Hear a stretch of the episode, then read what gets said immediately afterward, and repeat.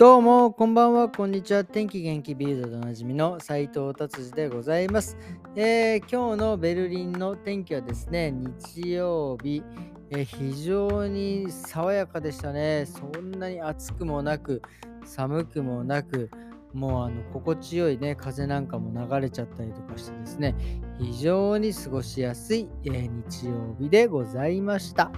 はい。では早速、えー、ビルド、気になる記事いってみたいと思います。えー、まずですね、ベルリンですね、ベルリン。もうこれ、昨日も一昨日もお話ししてますが、えー、森がですね、南の方の森のグルネバルトっていうところがですね、えまだまだ燃えてるということですね。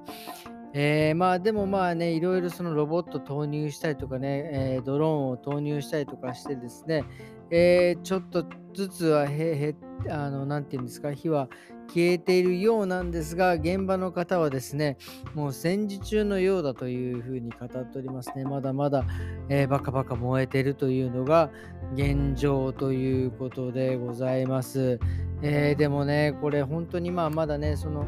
災害、え災害というかまあね人がねあの怪我もしてないのかねまだ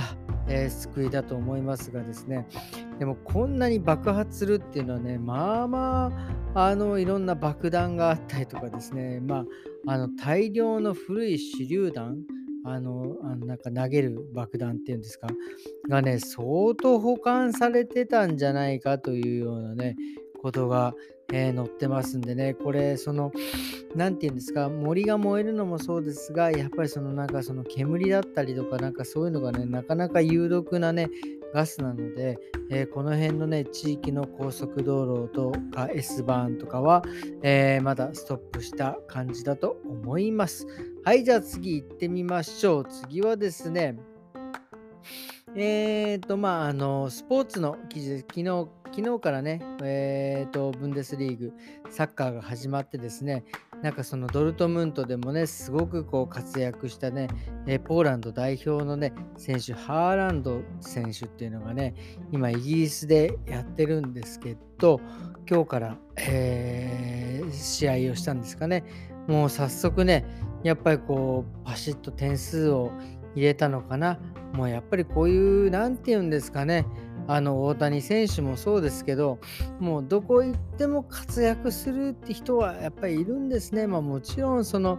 えー、もうとんでもない努力をしてね、いらっしゃるとは思うんですが、やっぱりね、こういうところでこうやって力をね、発揮出さできるっていうのは、正直ちょっとね、羨ましいなっていうふうに、えー、思ってしまいます。まあ、本当スーパースターなんでしょうね。これは本当にびっくりしました。はい、えーと、じゃあ次行ってみたいと思います。次はですね、えー、ドイツの話題にまた戻ります。えー、東と西の巨大な賃金格差。えー、特にベルリンはですね、まあ、あの統一してからですね、えー、東の方はやっぱりもうものすごくね、やっぱりその、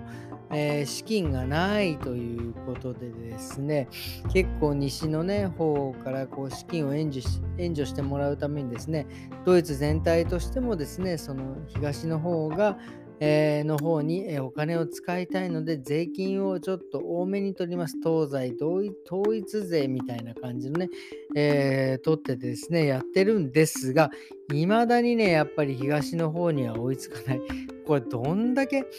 もうね、30年以上ね、経っていますが、どんだけこの東の方っていうのはですね、あの、お給料もらってないのか、えー、そのお金がね、入ってこないのか、ま、もちろんね、えー、コロナの影響ね、えー、ありましたからね、だいぶそのお金がないというというかね、もう賃金の格差がすごいんですね。やっぱり、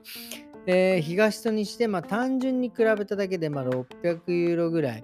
違うというふうにね、出ております。まあ、え、もうね、まあ、それはまあ、本当最低の方ですけど、もう本当ね、えー、西の方の月収が本当もうね高い、まあ、そのいわゆる高水準の方たちからする、えー、比較すると5000ユーロぐらい違うっていう、これ結構違いますよね。そうなってくると、やっぱり東のね、優秀な方たちは多分どんどん西に行って、まあ結局この格差は変わらないんじゃねえかっていうふうにね、僕は思うんですが、これはどういうふうにしていくんでしょうかということですね。まあちょっとこれは、えー、楽しみな感じでございます。えー、っていうことでですね、今日のビルドはこんな感じで終わりにしたいと思います。えー、今日はですね、えっ、ー、と、今日日曜日ですね、まあ、大体この、えー、週末とかはですね、え、ー、と、こう、僕はですね、あのー、本当ね、料理をね、作らさせてもらってですね、今日ね、あのー、あの、ひき肉でですね、すき焼き風の料理を作ったんですけど、これがまたうまくてですね、ちょっとびっくりしたっていうのは、まあ、ちょっと置いといて、とにかく今、ドイツはですね、その、あの、お肉とかがとんでもない値段上がってるんですよね。本当昔だったら昔で本当戦争始まる前このとかえっ、ー、と、この、なんていうんですか、物価が上がる前だったらですね、本当まあ正直、まあ今日は、えっ、と、何料理にするからこのお肉、何料理にするからまあ鶏かななんていうふうに言ってたんですけど、もうあれよあれよっていう前にですね、戦争始まって、ね、物価が上がった瞬間にですね、もう2倍、3倍、鶏肉とかなんかとてつもなく上がってるんですよね。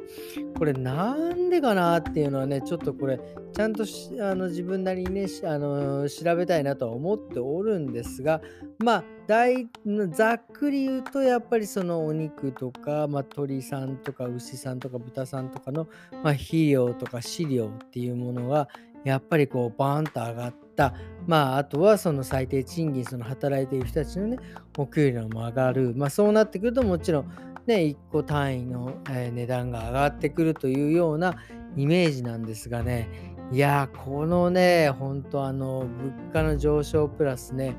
そういうなんかお肉さんたちの、えーえー、値段の高さ。なのでね、やっぱりこう結構まあ、まあ変な話ですけど、まあ僕の実感としてはですね、やっぱりドイツ全体的にこうなんてやっぱりそのお肉